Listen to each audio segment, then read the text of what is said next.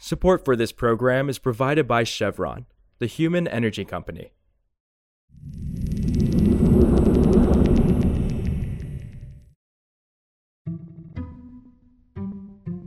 This is Politico Energy. I'm Josh Siegel. Over the years, some of the most storied environmental groups have changed course to not only protect the environment, but also embrace a much broader range of social justice causes. But some longtime advocates in those organizations fear that embracing progressive causes is actually pushing them away from their original message, protecting the environment and addressing climate change. And they also fear that this shift could have a major political cost, since Republicans aren't big on progressive policies and could retake the House, Senate, or presidency in the next couple of years. So today, I chat with Politico's Zack Colman about why green groups have embraced the broader progressive agenda and the challenges they face now. It's Wednesday, June 22nd. Zack, so in your story, you take a deep look at how major environmental groups like the Sierra Club have really changed their approach in the last several years. So, what's been the big shift? The buzzword here is intersectionality. It's the idea that all these different social causes, life causes, these issues that people care about all relate to each other and connect. And that is especially true of climate change and the environment, where you've seen a lot of groups push into the space of racial justice, of public health, of gender justice and immigration. They're saying if we're going to address all these causes, we really need to focus them under the environmental banner as well. And that has led to some different policy positions, some advocacy in areas that a lot of hardcore old school environmentalists wouldn't have thought were environmental in nature, but people are starting to realize are. But at the same time, this has also brought charges of mission creep or mission drift to these organizations. People asking, why do you need to add competencies on immigration or racial justice? Why not just partner with groups that already do that? And I think that was one of the questions animating this reporting. Right. And so, what's prompted this broadening of the green movement's focus beyond climate change and making these connections you've talked about. So you report the failed 2010 cap and trade bill as being a particular turning point, right? Right. And I think that there's two things here. One is people who work for environmental groups are probably broadly liberal and identify with liberal causes and positions. But on the second point, it's really a strategic shift. Environmental groups saw that their inside the Beltway strategy on pushing cap and trade in 2010 didn't work. It was a Republican idea, cap and trade, and they thought playing a centrist game was going to get them just the number of votes that they needed to get it. They didn't get it. So there were a lot of introspection and analyses after that failure. And what a lot of people identified was the problem was they didn't have a grassroots army behind them.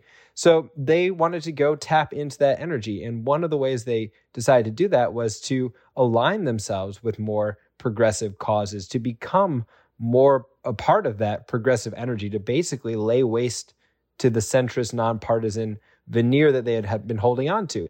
I think what you're seeing here is there's a big question of have they actually widened the base for climate policy or have they actually deepened it?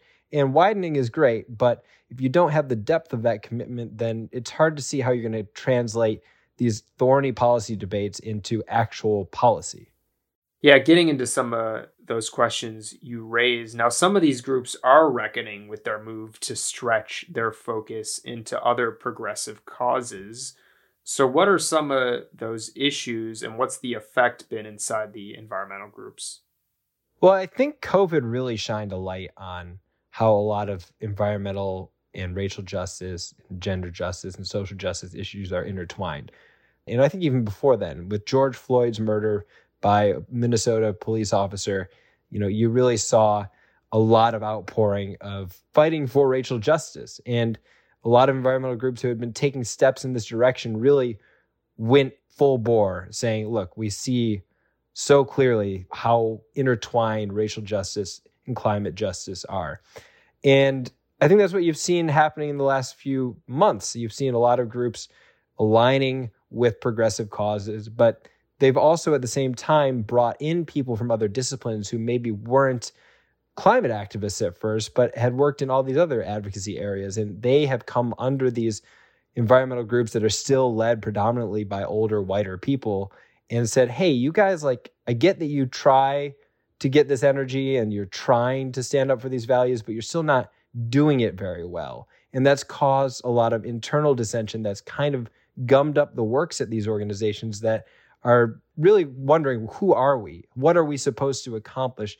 How are we trying to make the world the better place that we want it to be? And how do we get there?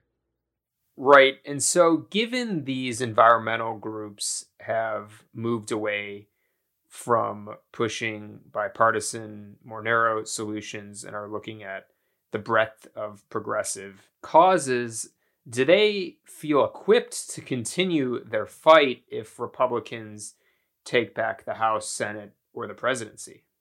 So, when I was reporting this piece, one thing that I asked so many of the people I've talked to is Are these the two paths?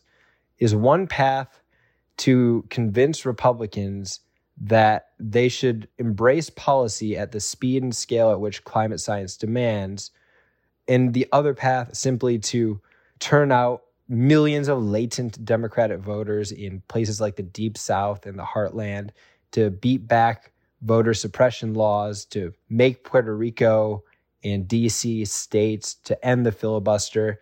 And most often people said, yeah, no, those are the two options here. And we tried bipartisanship it didn't work. That's what we'd been trying for 40 years of the environmental movement. So let's give this other thing a try. The thing is, they're both so difficult and they seem almost impossible. But I really don't know what is more possible. Is it convincing enough Republicans to understand the science here? I mean, even the IPCC says you got to get to net zero by 2050 to avoid the worst portions of climate change. And the Republican Party refuses to put a target on their climate goals.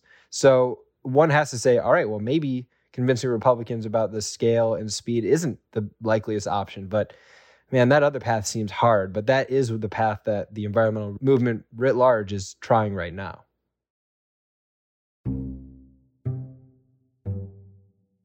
Also, on Tuesday, the U.S. Court of Appeals for the Third Circuit heard arguments from Delaware, in the city of Hoboken, New Jersey, about whether climate change lawsuits belong in federal or state courts.